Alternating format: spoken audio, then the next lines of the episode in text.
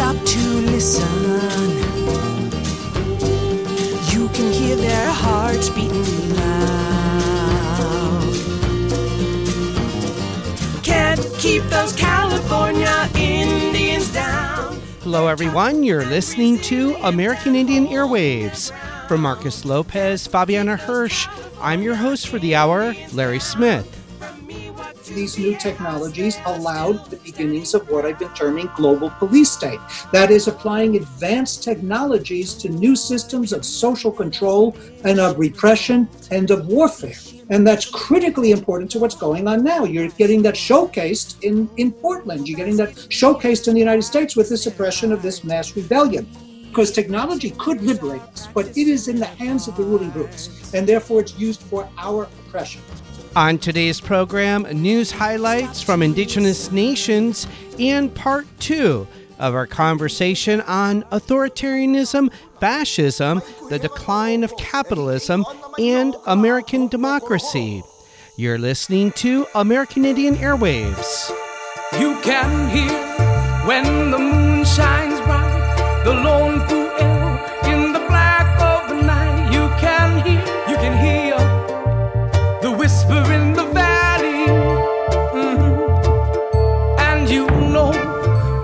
Kamakani blows to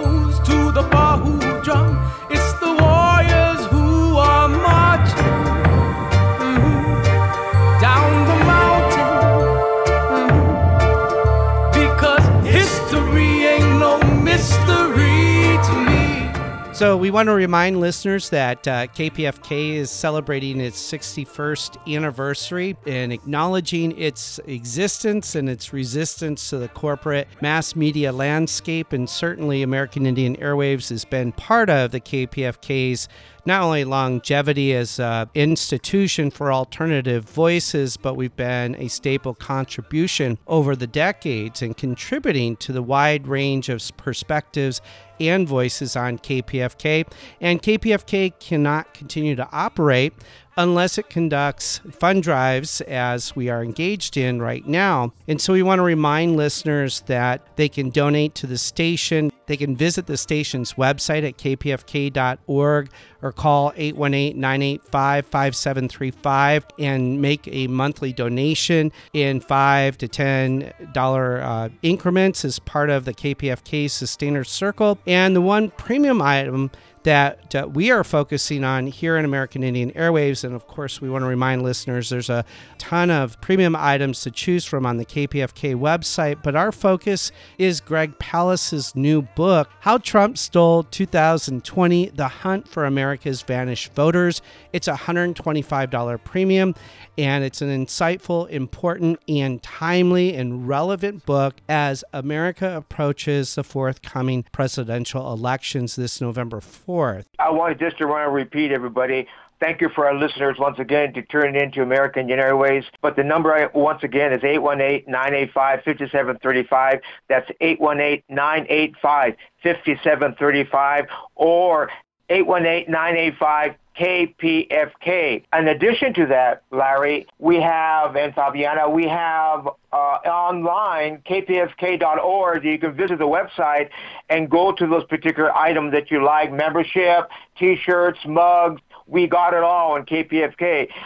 Larry and Fabiana, I want to, we, we talking about the how Trump stole 2020, the um, Craig Palast's book. I want to read a little poem by John Trudell that I think it's appropriate. It's called Endure. The people cry out, tears of anger, tears of sorrow, flowering, giving birth to resistance, young ones to remember struggle. For the people cry out, tears of happiness, tears of joy, washing the pain, cleaning the spirit, giving strength. The generations remembering the past to rebuild the future, for weeping is another way of laughing and resisting and outlasting the enemy.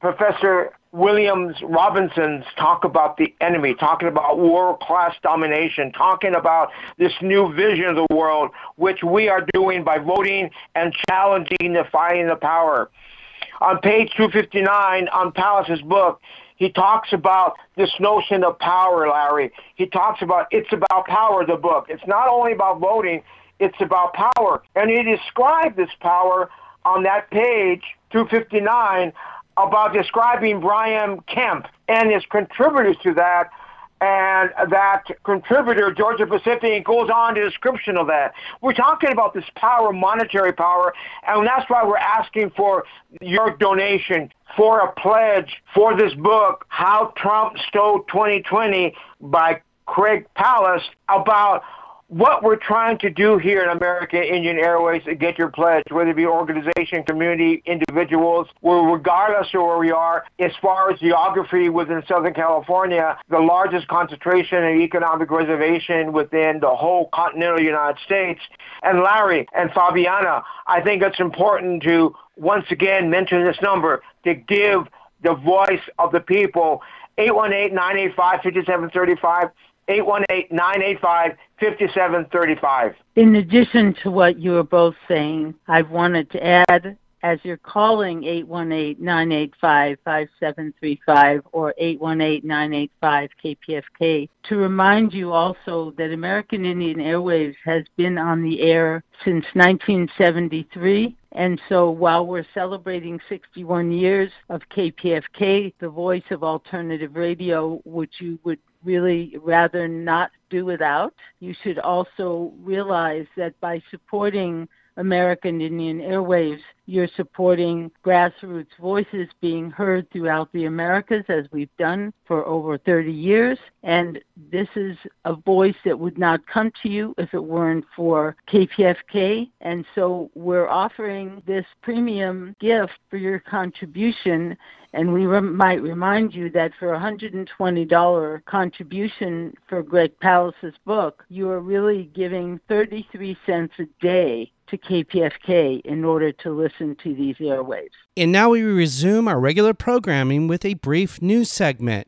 In a unanimous decision, the Seventh Circuit Court of Appeals last week in Oneida Nation versus Hobart confirmed that the Oneida Nation in Wisconsin still exist based on the 1838 treaty with the Oneida influenced by the legal precedent established in a recent U.S. Supreme Court case, McGirt versus Oklahoma, where the U.S. Supreme Court reaffirmed the Muscogee Creek Nation's treaty rights regarding their citizens and criminal matters, Judge David Hamilton wrote, quote, The reservation was created by treaty and it can be diminished or disestablished only by Congress, and Congress has not done either of those things.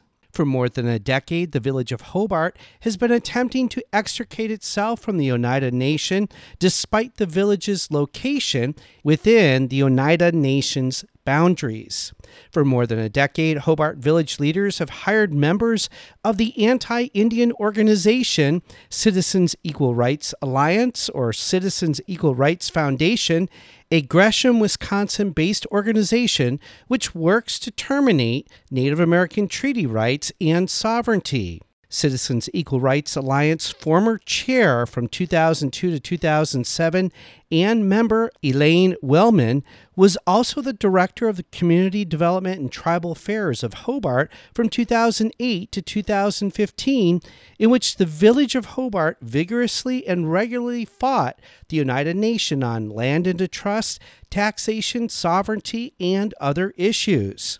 Prior to chairing the Citizens Equal Rights Alliance, Lane Willman served as the executive director of Citizen Stand Up Committee, a local Toppenish, Washington based group that opposed the Yakama Nation's sovereignty. The 1838 treaty with the Oneida nonetheless established the Oneida Nation located just west of Green Bay, the third largest city in the state of Wisconsin and in a federal penitentiary in Coleman, Florida, human rights prisoner and American Indian Movement member Leonard Peltier, citing unreported health issues, has removed his name from the Party for Socialism and Liberation ticket. Despite being incarcerated for the past 44 years, Peltier, age 75, was on the party's presidential ticket as the vice presidential candidate, according to Peltier's statement issued to Gloria La Riva, who's running for president of the Party for Socialism and Liberation. Peltier states, I know this is a huge disappointment to you, as it is to mine, that I have to drop out of the campaign with Gloria La Riva. My medical problems are not getting any better. I need to try to get home or at least closer. If so, it would be easier to get out. So please forgive me if I have disappointed any of you. I did not intend to, nor was I dropping out because I did not believe in it. I'm seriously hurting. Just know I love you, young people who support me. You're awesome. Thank you for your support and love. Doksha, Leonard Peltier. Peltier did not specifically name the medical condition that's causing him to be seriously hurting. Over the years, Peltier has had protracted health problems, including diabetes and heart problems, which have raised alarm and concern for those seeking his release from prison for the wrongful convictions of killing two FBI agents at Oglala on the Pine Ridge Indian Reservation in 1975. Since the COVID 19 pandemic outbreak, and with support from the International Indian Treaty Council, the National Congress of American Indians, and other human rights organizations and activists, demands have increased for Leonard Peltier's immediate release. Even U.S. Representatives Deb Haaland, a Democrat from New Mexico, and Raul Grijalva, a Democrat from Arizona, in an April 24th letter asked for Peltier's release. Leonard Peltier had applied for a compassionate release and was denied on May 1st, with a not at this time as the only explanation given. In Montana, a new bill was introduced that would permanently protect 130,000 acres of Badger 2 medicine, sacred and traditional lands of the Blackfeet Nation, and now part of the Lewis and Clark National Forest. As part of President Donald Trump's America First agenda, which includes opening up federal lands and indigenous lands and ocean sanctuaries to certain sectors of the non renewable energy industry, Trump's administration has proven that monument designations can easily be removed. The Badger 2 Medicines Protection Act seeks to change that.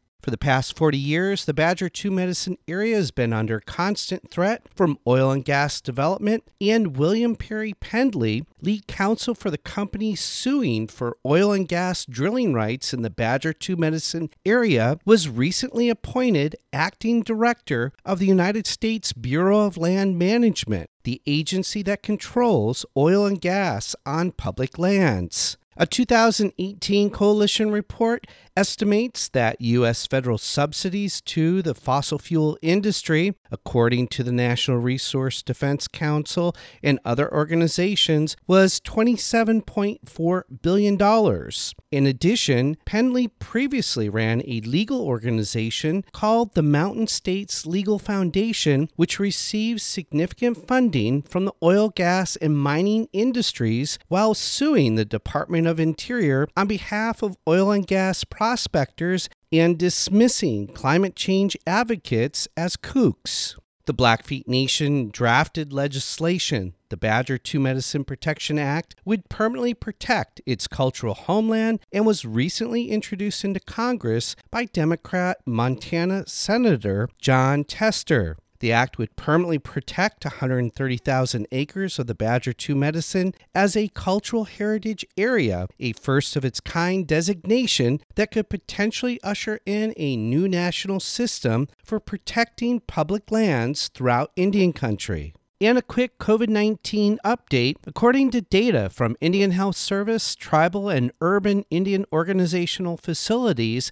as of August 3rd of 2020, there are 33,417 COVID 19 test positive cases that have been reported. The top seven regions with large urban Native American populations or indigenous nations with COVID 19 test positive cases are the Navajo Nation with 10,602, Phoenix, Arizona with 7,920, Oklahoma City with 5,178, Nashville, Tennessee with 1,686, the Great Plains region with 1,677, then Portland, Oregon with 1,603, and Albuquerque, New Mexico, with 1,574 COVID 19 test positive cases. And that concludes the news segment here on American Indian Airwaves. We're going to take a short break and we'll be right back.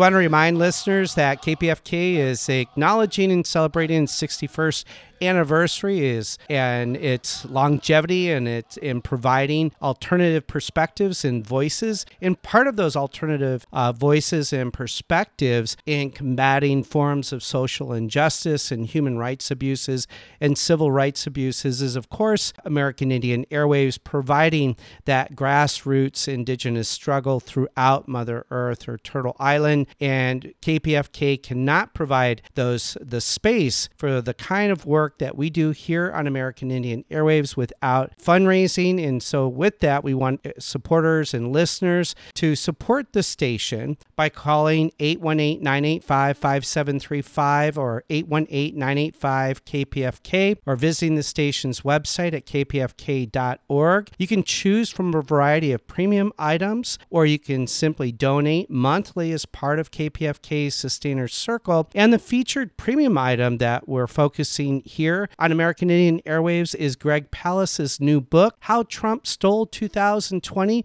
The Hunt for America's Vanished Voters. That's a $125 premium. The book is relevant, it's critically important, and in an age of COVID 19, where there's a lot of discussion about the potential process for the 2020 presidential elections and its outcome, book is crucially important in understanding how the Trump administration and the Trump's campaign is systematically working to prevent certain eligible voters from participating in this year's 2020 presidential elections.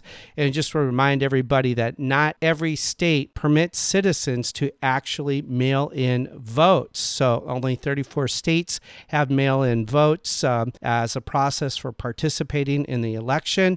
And therefore, the remaining states at this point are going to require people to go out and vote. It, that's if the president's campaign based on Greg Palast's book doesn't steal your vote or preempt you from voting. Yes, the book in itself is is extremely important. There's an interview by Stacey uh, Abrams, who is the uh, founder of the the New Georgia Project, and it gives an explanation of what this power structure like I mentioned before, Georgia Pacific within Georgia, uh, the state of Georgia, and Brian Kemp, which is uh, an interesting individual. He goes into that. But, but the bottom line, I think, Larry, is important for our listeners in Southern Cal, as west of the so, so-called other states that are the swinging states, as it were.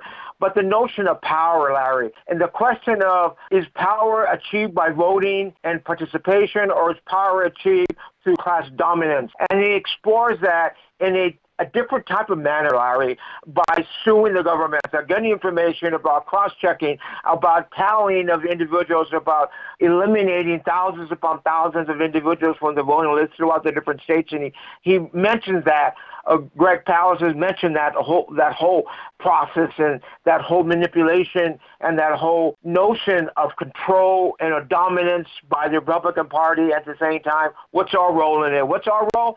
The role of how do we get that power? How do we influence that power? And at the same time, the question of the dominance of the capital class dominance versus the dominance of the people, we the people. And so by getting this book, and by phoning 818-985-5735, that's 818-985-5735. Like you said, Larry, about kpfk.org, go to the website. And like my dear friend who passed away, Corey Dubin, he said, put your money where your ear is. And I think that's important. Is about uh, you sit in your wallet or it's in your purse or within your satchel, whatever the case might be. Yet that card in itself is really important, and that with $125, amongst other items and other gifts we have, if you go to kpfk.org, you can be, get a membership. You can get this book. And this is a big thank you. Thank you for listening to American Indian Airways. And thank you for listening to us as we cover so much information, frontline fighters, whether it be in the border, whether it be on this pandemic, whether it be South America, North America, Abya Yala South, Abya Yala North, uh, South, Abya Yala North. It all depends on your interest, and that in itself is really important. If you de- want to decolonize, if you want to indigenize your particular pro- approach, listen to American Indian Airways. The dominance of corporate media outlets is real and we break the dominance and we are independent. As Corey used to say, get up off the couch and go to your telephone and dial 818-985-5735. That's 818-985-5735. By doing so, you're going to support indigenous grassroots voices coming to you across the airways of KPFK. And when we're talking about Greg Palast's book for $125 premium, How Trump Stole 2020, it speaks all the more to why we need to have grassroots voices coming to you across the airways of KPFK. Unfortunately, that's not something that can happen for free. The listeners have to pay. That is the only way we can avoid corporate domination. And if we had corporate domination, American Indian Airways wouldn't even be able to broadcast because our content wouldn't be considered in line with the corporate hegemony. So call 818-985-5735 to support American Indian Airways and to support 61 years of KPFK. So true, Fabiana, that we have the American Indian Airways. We talk to native people, we talk to indigenous people, we talk to first people, however you want to describe it, and that the importance of that and the pro- importance of American Indian Airways, it's about working to breaking the myth, this master narrative, and bringing, without breaking the myth of the American dream, no, no new dream is possible. And this dream of possible world in the future, native people, native leaders, youth, old, elders, whatever the, whatever the spectrum of indigenous people, they speak to a new vision of the future. And by phoning this number, you're contributing to that vision because you're contributing to us airing these leaders and these youth and these individuals that speak to the future that we all have to embrace by phoning 818 985 5735. That's 818 985 5735. Larry. And we want to remind uh, listeners that the book that we're focusing on as a thank you gift is Greg Palast's new book, How Trump Stole 2020 The Hunt for America's Vanished Voters. That's a $125 premium. Or you can visit the station's website at kpfk.org and choose from a variety or numerous uh, premium items on the station's website or you can donate monthly as part of KPFK's Sustainer Circle. Again, the phone number 818-985-5735 or 818-985-KPFK. And now we want to continue with part 2 of our conversation on American fascism and authoritarianism in the midst of race, pernicious capitalism, and the state violence of American empire. In part two of the conversation with Marcus Lopez and Fabiana Hirsch, they interview Dr. William Robinson, professor of sociology at the University of California, Santa Barbara. He's affiliated with the Latin American and Iberian Studies program and the Global and International Studies program. William Robinson is the author of the forthcoming book, The Global Police State, and recently wrote the article post COVID 19 economy may have more robots, fewer jobs, and intensified surveillance. He's published numerous additional books and articles on a variety of issues pertaining to militarism, global capitalism, and repression, and more. And now, part two of our in depth conversation with Dr. William Robinson on American fascism, authoritarianism in the midst of race, pernicious capitalism, and the state violence of American empire. These more privileged white sectors of the working class have been experiencing socioeconomic destabilization under capitalist globalization. They're moving downward. They're facing rising insecurity and and um, and rising levels of social anxiety. And the system, and I mean, this is Trump's role. The system uses that anxiety, that insecurity, that fear over an uncertain future to whip up racist hysteria and then channel it against scapegoats such as immigrants so that they don't question the system. So all around, you know, all around, if why is it so important for us to be talking about racism and linking it to the socioeconomic system? Because that's the only way to move forward towards our emancipation. William it's kind of an interesting juncture because here we are in 2020 and in many ways what we need are some similar analyses although placed into 2020 from the 1960s. Mm-hmm. Because I remember from my own personal history of the advances that were made over time. For example, students to dem- of a, for a democratic society becoming weather or developments within each organization that was, like you mentioned, Fred Hampton from the Panthers, the Panthers went through a certain number of changes as well, ideologically, in terms of understanding the root causes of racism and, and not only racism, but what you're saying that if you don't get back to the system as a whole, which was important to name as imperialism, not just capitalism because it's a worldwide phenomenon, which it was then and is now, even more so now, perhaps than then, although it's hard to compare. It's really, really important that men, the leadership needs to develop or relook at some of those roots in order to get to a place where people can understand what's going on and act accordingly. Right.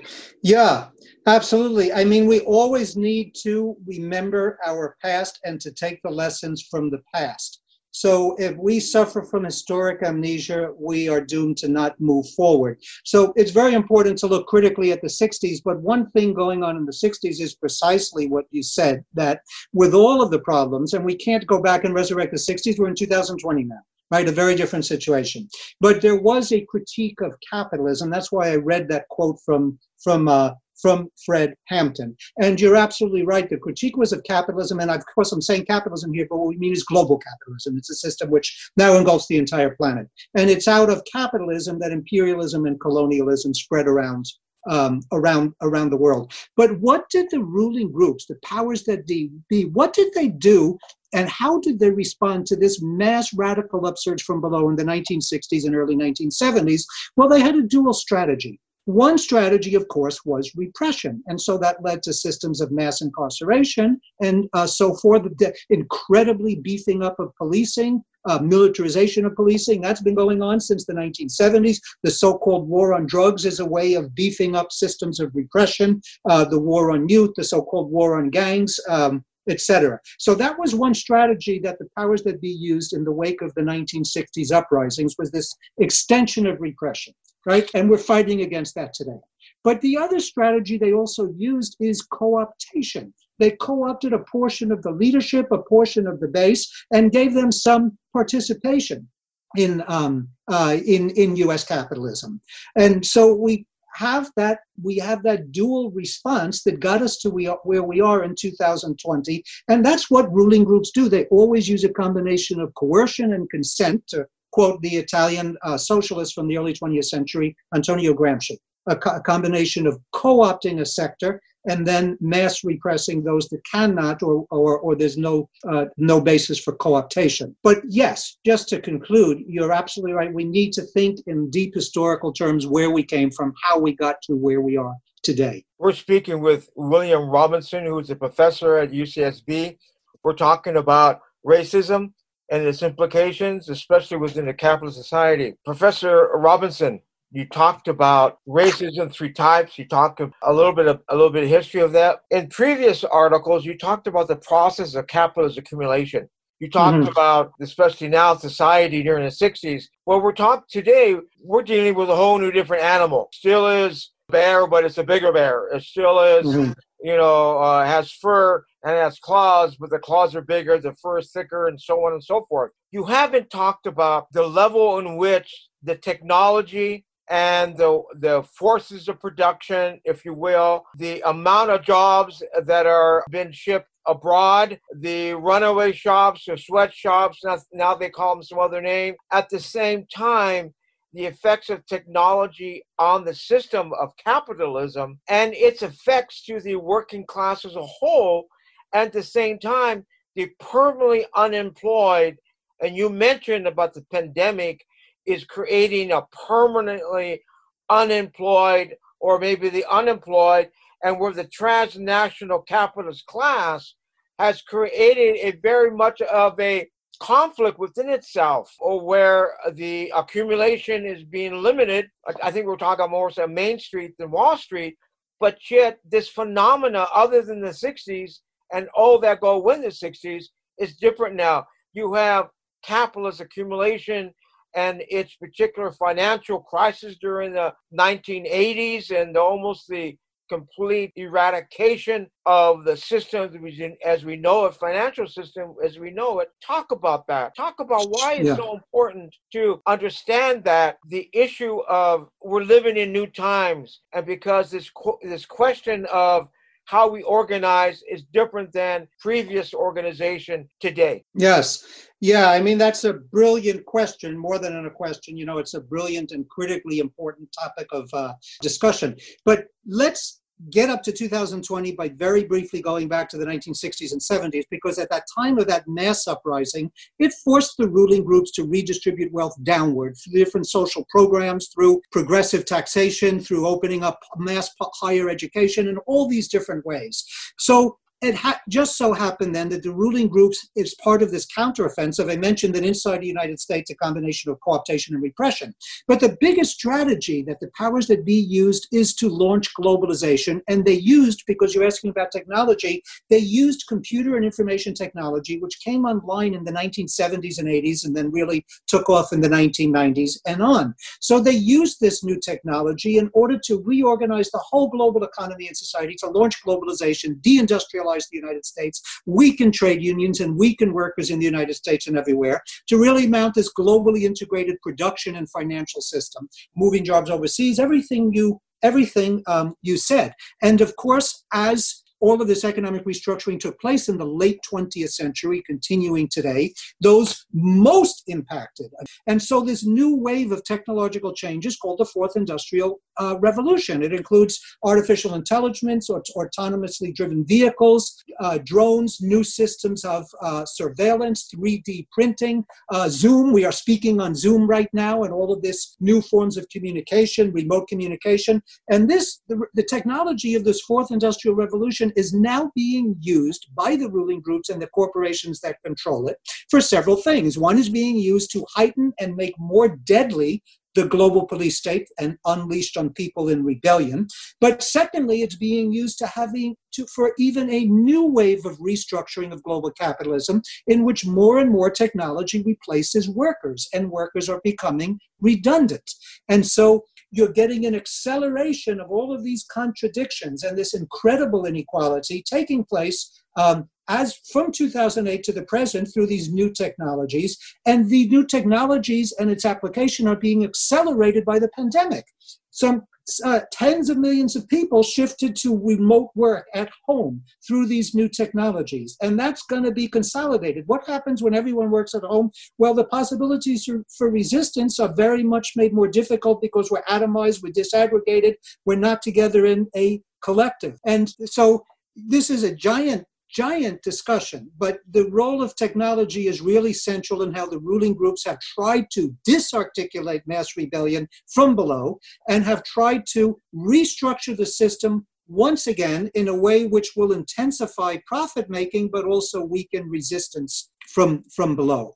By the way don't forget i mean this has been you know in the news the richest people, the richest billionaires in the United States have increased their wealth. The latest data is by over $700 billion in the midst of this pandemic, while 50 million people over the last five months have had to apply for unemployment insurance, and hunger is rising, and homelessness, etc., is rising. So the rich are getting richer, but who are those multi-billionaires, especially the ones that control the new technology, this new wave of fourth industrial revolution technologies um, and digitalization? So, and of course, we didn't have this in the 1960s. This is a new ballgame. William, one question someone might have as they're listening to your analysis and the conversation going on here, which is extremely important and is by no means over because it's a mm-hmm. foundational mm. kind of conversation that needs to continue. But if someone's wondering, okay, so how do I move forward, or how do we, better said, move forward in a way that's going to have real impact, given what you're saying about, as you put it, kind of a friendly critique, but a critique nonetheless of, say, how protests have happened what would be a, some ideas about how people might go about it differently? Sure. Well, I don't know about go about differently, but expand the focus, right, and expand the um, the very broad alliances and coalitions. So, you know, if you if you ask me, what do you know, what do we do at this juncture? Obviously, the first is we need to defeat Trump. I mean, absolutely, Trump is pushing us towards what I've been calling 21st century fascism. And I detest Biden as much as everyone else on, on the left. He's a he's an agent of corporate capital. He's an imperialist. He's a war criminal. We know all of that but um, we need to push Biden and his campaign far to the left as possible to get Trump out of office and then take it from there. But the more concrete thing in the midst of this conjuncture of mass anti racist uprising and struggles around all of the fallout for the pandemic, I think it's so urgent to link the anti racist struggle with the working class struggles that have broken out continuously, really since 2018, a new wave of strikes, but intensified right in the midst of the pandemic. The Amazon workers, the McDonald's and fast food workers, the meatpacking workers, the healthcare workers. There have been all of this, you know, working class struggle to address the crisis of the pandemic and the, and the larger issues. And these two struggles have not really linked up. And so I think that's the real critical conjuncture we're at, bringing those two fronts together. This strike for Black Lives on July 20, which was linked to unions, is a one step forward. But that's, I think, the biggest thing. And then, of course, I mean, um, in the longer term, I'm not talking about today, tomorrow, but in the longer term, we really need a democratic revolutionary socialist project because we've been talking in this interview about capitalism and in its globalist phase is the most deadly phase of all uh, is bringing us to extinction. And so you notice i said democratic revolutionary socialist projects. I want to qualify that. Some people call themselves democratic socialists some call themselves revolutionary socialists. I'm bringing the two of them together. We can't talk about socialism without democracy.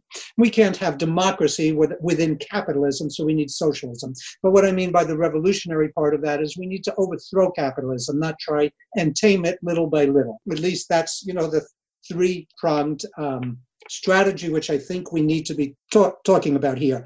And I think one of you know the most urgent demand in the midst of this pandemic right now is for a mass bailout for workers. We've seen this massive bailout for capital, and it's deepening. And we've been suffering from this neoliberal model of capitalism now for several decades, and it's getting worse and worse. So we need to make sure that as we emerge from the pandemic, and the pandemic will pass, hopefully we'll have a vaccine, and by next year we won't have a pandemic. We need to emerge from this pandemic crisis in a way that does not resuscitate the neoliberal model. So obviously we're not going to have a socialist revolution next year. That's pushing you know into the future we need to think about that but we need to have a different type of capitalism which involves a major regulation of the market, major curtailing the unlimited power of corporate uh, capital, which has a major eco- uh, ecological and environmental component. We need to, as we emerge from this pandemic, move beyond neoliberalism, have a different type of uh, capitalism, and push for a Green New Deal. I mean, so those are some of the ideas that I would, you know, some of the things I would say needs to be on the table at this emergency conjuncture that we're at. Professor Robinson, you mentioned in earlier discussions about this notion of fascism in America. We can see in the last uh, episodes of this reaction from the federal government about the stormtroopers within the different cities throughout the United States. A very scary and a very a crisis within America. A, a crisis. My relatives fought in the Second World War, in the First World War. My relatives fought in the Korean War, and uh, they fought in order to defend democracy uh, against fascism within, especially the Second World War. Mm-hmm and with against Nazism. And uh, this whole society has, and the world has evolved into a World War II deaths, casualties, and destroying the environment and all that goes with it. And then also, my father and his generation lived through the Great Depression. Mm-hmm. Do you see a parallel of why, number one, have we learned from the Great Depression? And secondly, have we learned about this nature of this this fascist nature of what's going on today? How would you comment, especially within the people now that are dressing themselves in the dem- a nonviolent protest? What's going on within the United States? Yeah, well, we might have learned, those of us from below, those of us in struggle, um, your family, our families, but I don't think that the system of capitalism has learned at all. Uh, on the contrary, I think we're at World War III right now. And here I don't mean countries fighting each other, although we might get that too. We might get an extremely dangerous, and we won't survive it, a war between the US and, and, and China or something along those lines. But I'm referring to by World War III is that we're now in the war of the rich and powerful around the world against the poor and the outcast, uh, the global working class. Uh, and that's extremely dangerous. And let's remember that fascism, when we speak about fascism, and you know, the, the, the, unbelievable thing here is that Trump is the United States fought against fascism, and you just pointed out your your family fought against fascism, and Trump here is speaking about anti fascists as the enemy. But what I want to say here is we need to remember that fascism is a response to capitalism in crisis. It was in the 1930s. The whole world was in that Great Depression. And some countries turned to fascism as a response. Well, the, the, the, the fascists in those countries gained the upper hand. And that's something that we're seeing right now. We spoke at uh, part one of this interview a couple weeks ago about, you know, the nature of fascism and the nature of this emerging 21st century fascism. And one of the things I pointed out then is we want to understand fascism as a triangulation between reactionary, repressive state power on the one hand, a fascist mobilization in civil society, secondly, uh, and third, bringing together the most right wing sectors of capital for them to continue to accumulate and make profit and grab resources and exploit labor. And we're seeing those three come together. The paramilitary sent into to um, to Portland and now being sent supposedly to Chicago uh, and elsewhere is the most you know is extreme um, militarized right wing repressive state power. And they've been coming together with this mobilization of the far right militia, the, um, the Boogaloos, the, the uh, anti immigrant movement, all of this fascist, the Ku Klux Klan, the Nazis, you know, the white supremacists, white nationalists, all of that is the fascist mobilization in civil society. That's not new, but it's gaining strength, and they have their hero in Trump. But now that's combining with actual fascism within the state with this paramilitary mobilization. And uh, we're at an extremely, extremely dangerous moment. And my fear here, you know, I don't want to say this, but I need to analytically. A sector of the ruling groups will not accept fascism. But if, if the mass mobilization from below, a radical upsurge from below, seriously threatens corporate interests, ruling class, class interests, I fear that significant sectors of the ruling groups will accept a fascist response to put down that threat. Now, that's not where we're at now. A majority of the ruling groups in the United States, maybe even in both parties, especially the Democratic Party, uh, the political elite, and the majority of the corporate elite, don't want fascism at this point. Their strategy is co optation and mild reform, along with more limited repression. But if we start really threatening the system, and we need to, I fear that more of these, um, the, the elites, the ruling elites, will accept um, something along the lines of a 21st century fascism. So this is, you know, this is the moment we're in. I, I, I'm optimistic. I'm optimistic because we're seeing a, we're seeing an upsurge of mass struggle, and we're seeing a radicalization, especially the youth, especially.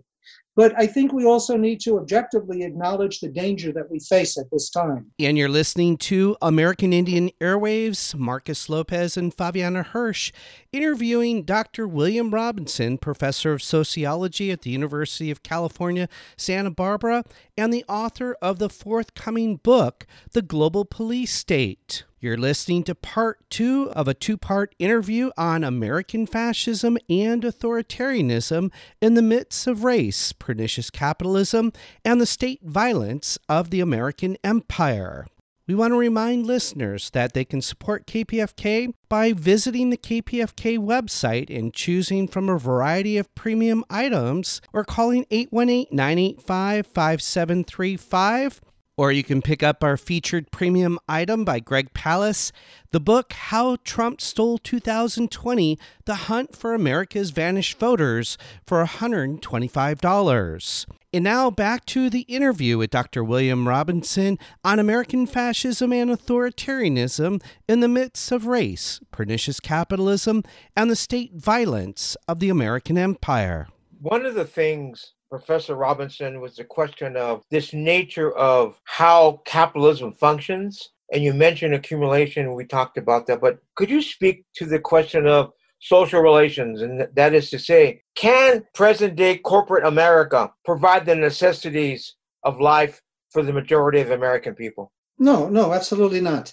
Absolutely not. Capital, capital, and then capitalists or corporate America, which are the agents of capital, have one single objective, and it's to accumulate more and more profit, to accumulate capital. And for that, they need to exploit. And the more that they can exploit, the more capital they accumulate. And for that, they need to seize resources. They need to seize, you know, when they build these pipelines, because they're, they're appropriating indigenous resources. So capital cannot and will not and has no no no drive whatsoever and it's not part of the story of capitalism to meet social and human needs if that happens, it's because reform and control is forced on capital and the capitalist class and the corporate elite by mass struggle and by the strength of workers and poor people mobilizing and organizing. So the only gains that have ever been made in the history of the United States, in the history of 500 year, 30 year history of world capitalism, has been gains that have been forced on the ruling groups by mass struggle from below. So if some of our needs are met, if things get a little better moving out of the pandemic, it's because we forced that on the ruling groups. But in and of itself, capital has only one objective to nakedly and ruthlessly accumulate capital and ever more profit. So we have in say by 2026 the prediction is now that Jeff Bezos will be the first trillionaire on the planet at a time when 2 billion people are moving into hunger and starvation and absolute immiseration. So that's the face of capital absent uh, force us forcing change. Professor Robinson, one thing to consider in light of a lot of where this discussion has gone, thinking about the fact that COVID is obviously knows no borders, as we've seen, it's affected the entire world. And maybe in one of the lessons that we can learn in the process of fighting global capitalism is somehow having a struggle that's truly international mm-hmm. in order to you know we were talking about the last time about the zapatista analysis of capitalist hydra and that's a really apt analysis and perhaps the best way to be fighting against it short term and long term, as you were explaining earlier, is to have it be an international phenomenon. Absolutely. I, but not just myself, many of us have been arguing for the last few decades that capital has gone global. Capital recognizes no borders. And so our struggles need to be transnational. They need to be global struggles. You, we've all heard the, the expression that um, think globally, act locally absolutely, but also think locally and act globally, right? Both of them. So we need social movements and leftist political parties need to coordinate the struggles across borders in all regions of the world. And that also requires that we have some type of a minimal program that social movements um, and left organizations share worldwide, maybe a 10 point program, a 15 point program in which there's a global minimum wage, there's a um, global tax on, on, um, on financial speculation across borders. But um, we really need a new international. I think we mentioned in the last interview that the Progressive International was formed just a few months ago, and it's based in social movements across borders, and it's going to push beyond what the World Social Forum achieved in terms of uh, some type of a collective platform. And that's very, very positive, but we need even uh, more than that. So I could not agree with you more that if we're to beat back uh, and fight against global capitalism, we need to think about transnationalizing our struggles. And of course, the Zapatistas have always acknowledged that. By the way, by the way, excuse me, I just mentioned, yes, so has the indigenous movement. In Latin America, the indigenous movement, I mean, they're, they're struggling locally, but the indigenous have been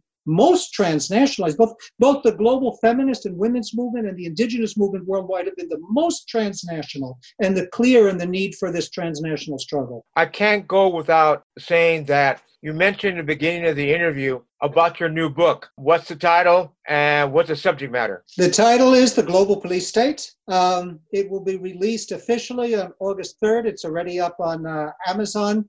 And the topic is just what it sounds like. It's uh, everything really that we've discussed in these last, in the first interview, first part of the interview, and now uh, in this part. But it's really warning, it's documenting, analyzing, and some theory there. And yes, we need theory because we need to understand theoretically what's going on. But it's documenting, analyzing, and warning against the rise of this um, global police state and making some suggestions near the end on how we fight back. Now I'm going to ask you a little bit teaser of this because maybe it's not fair. You see any parallels with the beginning forms of the the National Socialist uh, Party within Germany during the 20s and what's going on now?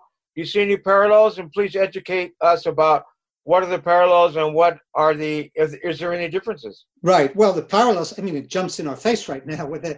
We can call both the um, private you know the right-wing militias civilians, the far right wing civilians that are or organized, you know, to open up the economy and um, attacking immigrants, but especially these paramilitary forces that have been sent to Portland. To Portland, those are the brown shirts. For the listeners that don't know what brown shirts refer to, the Nazis, when they were still rising to power, they still weren't in government. They organized these paramilitary forces, and they linked up with the far right elements within the German police and army, and those were the brown shirts because they literally wore brown shirts, and they attacked the left. They attacked socialists, communists, uh, gay people, uh, Romani, um, and so we're seeing this these brown shirts right here um, in in uh, the United States. But there's also a lot of differences. We don't want to say that this is Germany in the 1930s.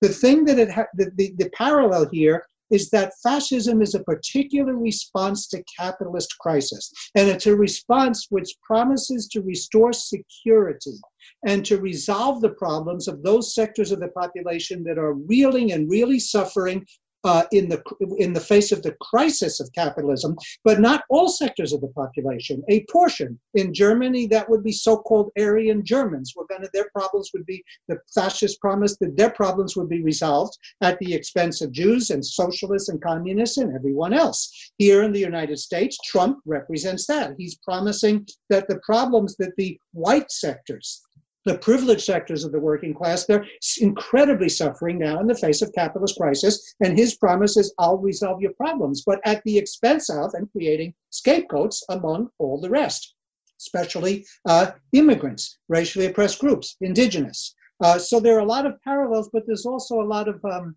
a lot of differences. I don't know how much time we have to get into the uh, differences, but we definitely see the the, the, these underlying parallels between the rise of fascism in, in Germany and Italy in the 1930s, the late 1920s and 1930s, uh, and the rise of what I call 21st century fascism in the United States, but in other countries around the world as well at this time. And it is in both cases, it's a response to the crisis of capitalism, and capitalism is in its deepest crisis now in a century. And finally, Professor Robinson, what do you want to leave the listeners with? Uh, gosh, that's too big. I wouldn't even know how to uh, respond. But I think we need to be optimistic. We need to understand that this rise of 21st century fascism and this assault of the from above that we're experiencing is defensive in the larger picture, and defensive in that it is a response to our mobilization and our upsurge from below.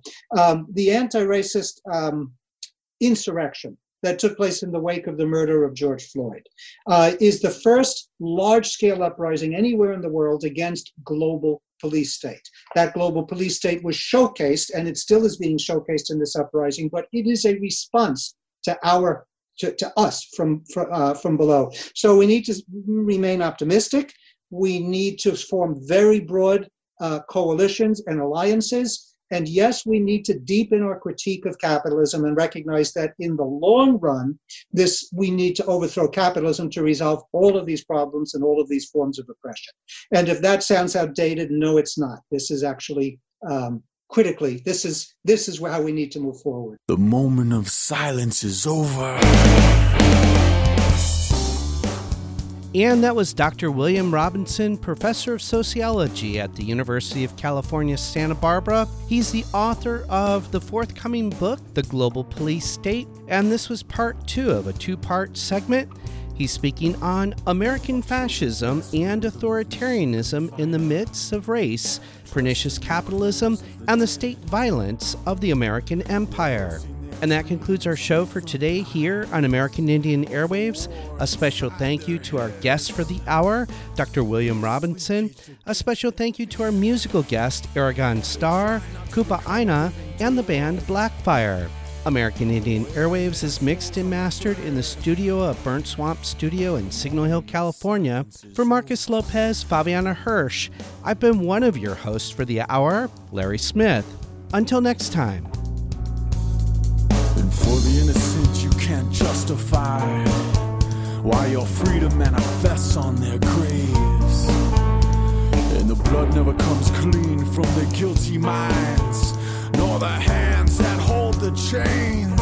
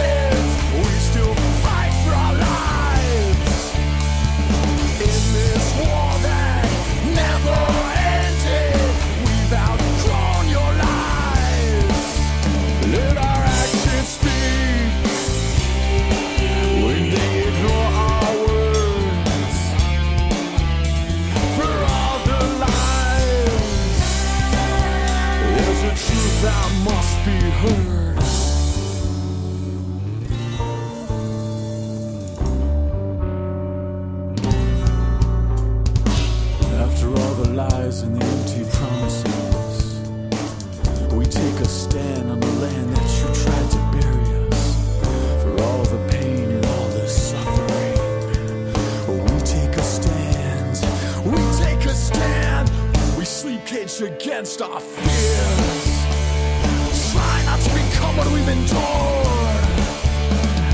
Wearing our souls on a thread. The moment of silence is over.